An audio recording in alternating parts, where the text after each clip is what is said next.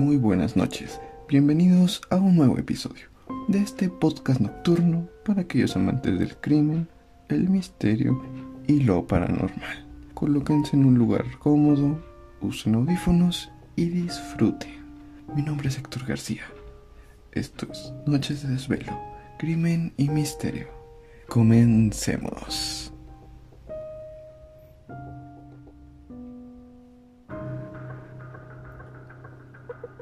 Espero que ya estén listos para el episodio de esta noche, ya que es el último de la temporada.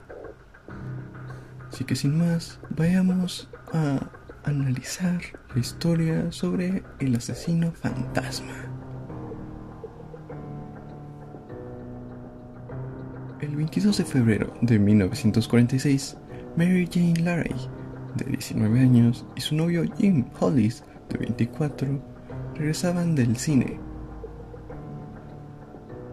antes de irse a casa, la pareja decidió estar un momento solas en un paraje, al que por las noches llegaban de vez en cuando los jóvenes en busca de intimidad.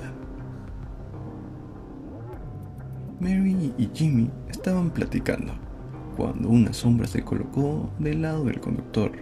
El individuo cubría su rostro con una capucha elaborada con un costal, con aperturas a la altura de los ojos y boca.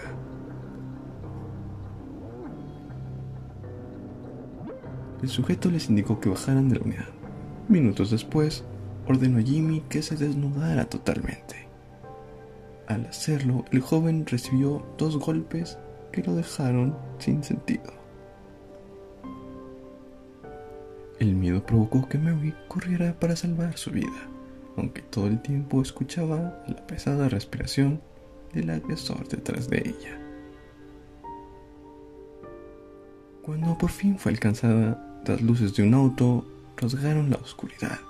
El encapuchado decidió que el juego había terminado y con su pistola golpeó el rostro de la joven, que quedó tendida sin sentido hasta que una patrulla apareció. Mary y Jimmy fueron agredidos, pero salvaron su vida. El segundo ataque del elusivo asesino ocurrió el 24 de marzo del mismo año.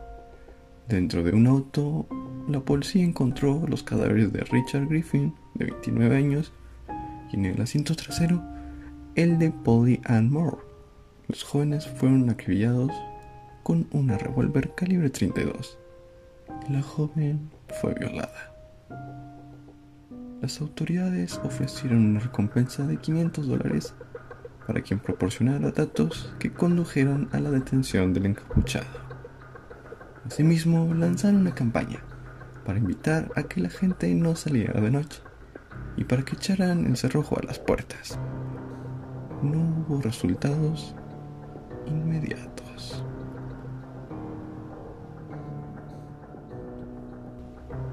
El 13 de abril siguiente, los adolescentes Betty y Jerry, ambos pertenecientes a una banda musical, subieron al auto de él después de tocar en un local. La policía encontró los cuerpos en una zona solitaria.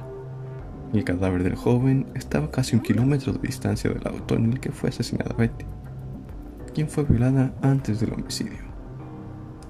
El saxofón de la chica apareció meses después en un camino de terracería, lejano a donde la pareja fue sacrificada. Después de que los Rangers se incorporaron a la cacería del criminal, dice que el monto de la recompensa aumentó a 4.200 dólares. El 3 de mayo, Virgil Starks, de 36 años, y su esposa Katie, de 35, fueron atacados en el interior de su domicilio. La mujer escuchó dos detonaciones y el sonido de unos cristales que se rompían.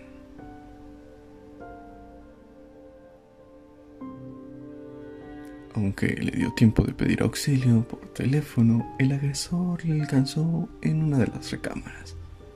Uno de los disparos le voló los dientes y posiblemente el asesino creyó que la mujer había muerto, pues no volvió a disparar. Katie fue la única persona que sobrevivió al ataque armado del fantasma de Taxcarna.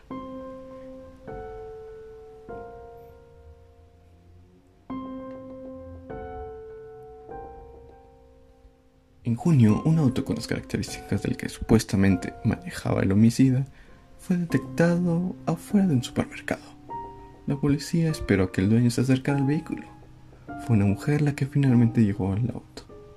Al ser detenida, dijo que la unidad pertenecía a su esposo, Joel Sweeney, de 29 años, un hombre con antecedentes de robo de vehículo.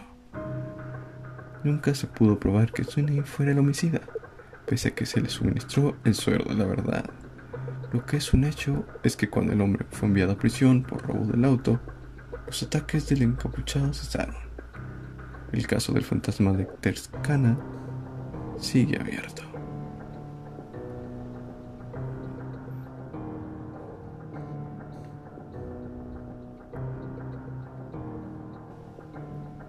Sin duda un caso complicado, ya que ni siquiera habían huellas ni ninguna pista. Todos eran asesinados con un arma y nadie veía más.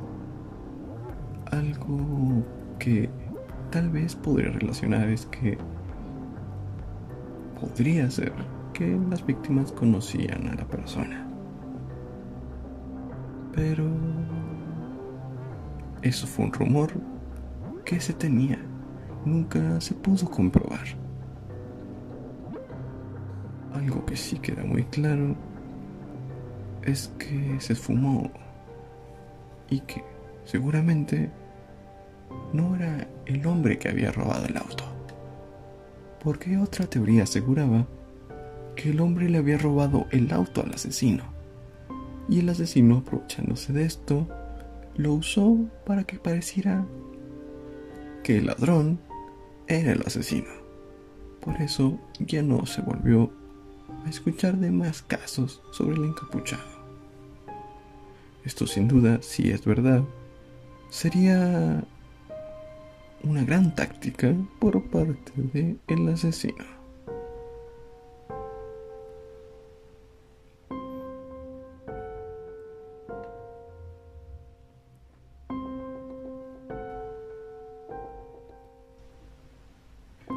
Continuemos con otra historia más, ya que fue algo breve esta que les acabo de narrar.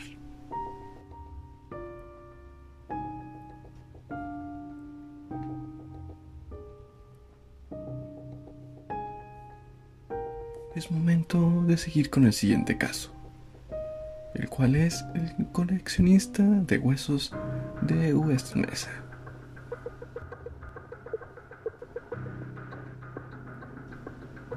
Los crímenes de West Mesa se refieren a los restos de 11 mujeres que se encontraron enterrados en 2009 en el desierto de West Mesa, cerca de Albuquerque, Nuevo México. Ningún sospechoso se ha logrado identificar. El 2 de febrero de 2009, una mujer que caminaba con su perro encontró un hueso humano cerca de la zona metropolitana de Albuquerque y lo reportó a la policía. Como resultado de la investigación policial, las autoridades descubrieron los restos de 11 mujeres y un feto enterrados en la zona. Todas las mujeres eran jóvenes, la mayoría eran hispanas y tenían antecedentes de drogadicción y o prostitución la policía sospechaba que los cuerpos fueron enterrados por la misma persona y se investiga como un caso de asesinato en serie.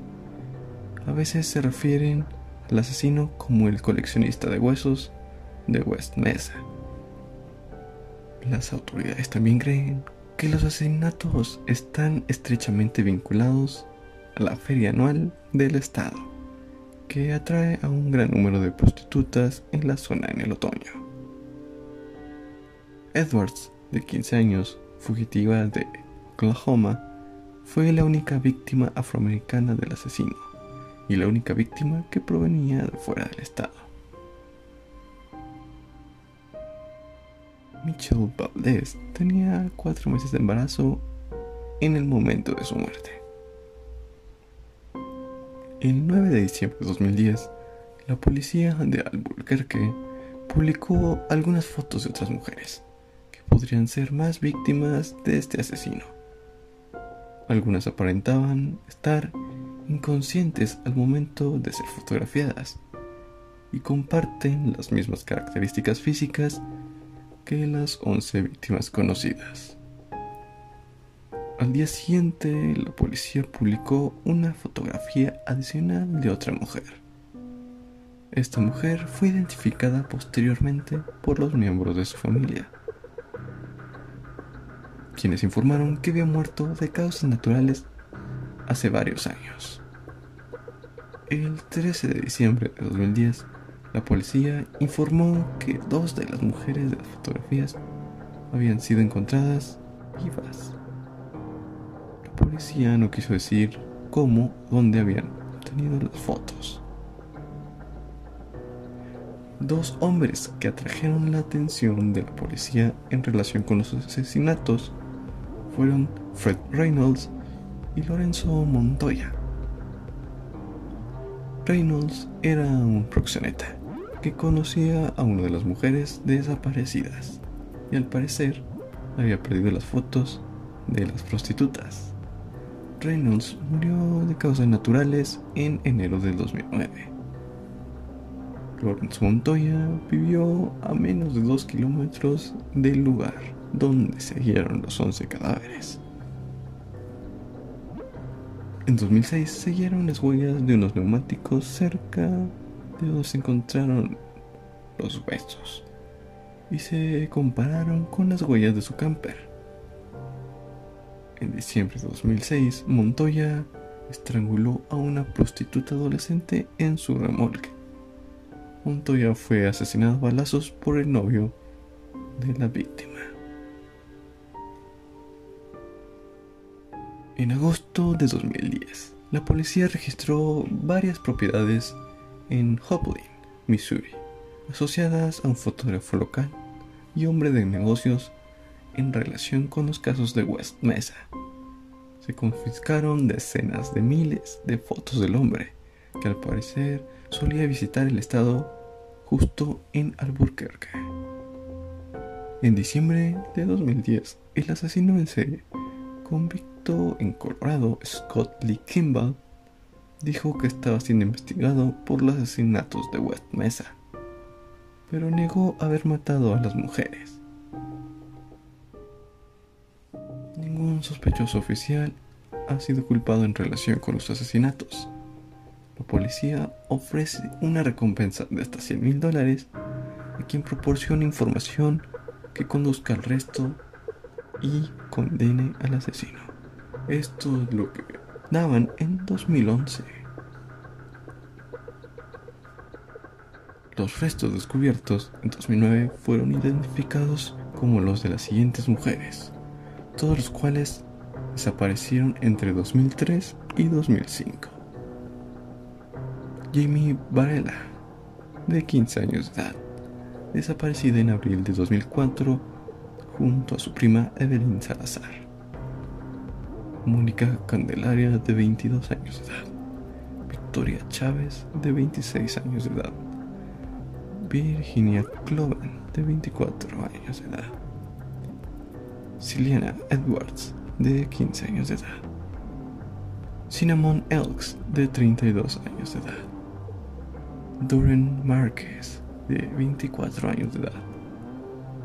Yuri Nieto, de 24 años de edad. Verónica Romero, de 28 años de edad. Evelyn Salazar, de 27 años de edad, desaparecida en abril de 2004, junto a su prima Jamie Barreda. Michelle Valdez, 22 años de edad, embarazada de 4 meses. Sin duda hay también algunas teorías que rodean a este crimen atroz.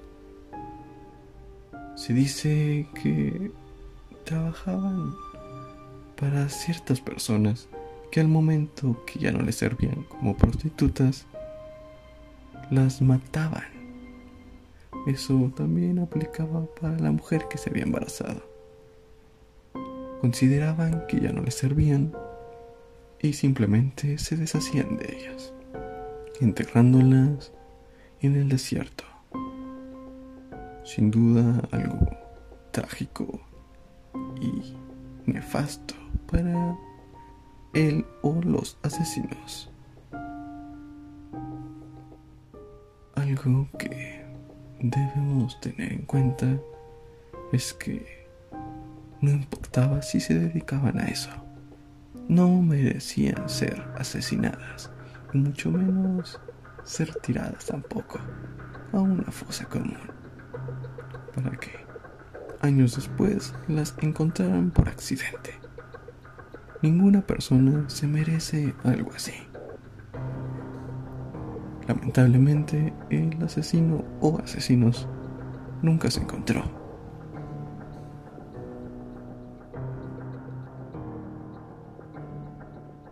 Pues hasta aquí llegamos en el episodio de hoy.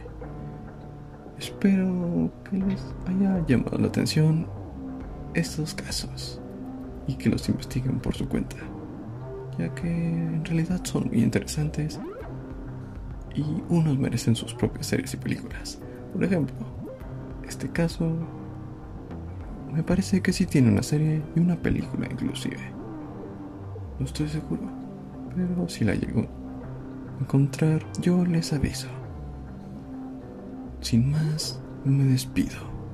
Fue un gran placer y un gran honor contarles, o más bien narrarles estas historias de homicidios sin resolver y de hechos paranormales que personas dicen haber tenido o que les han contado haber tenido. Les agradezco por estos meses de estarme escuchando. Hoy ha llegado el final de la temporada. Y si noto que les gustó, no duden en que habrá una segunda. Gracias por el apoyo. Los quiero y hasta la próxima.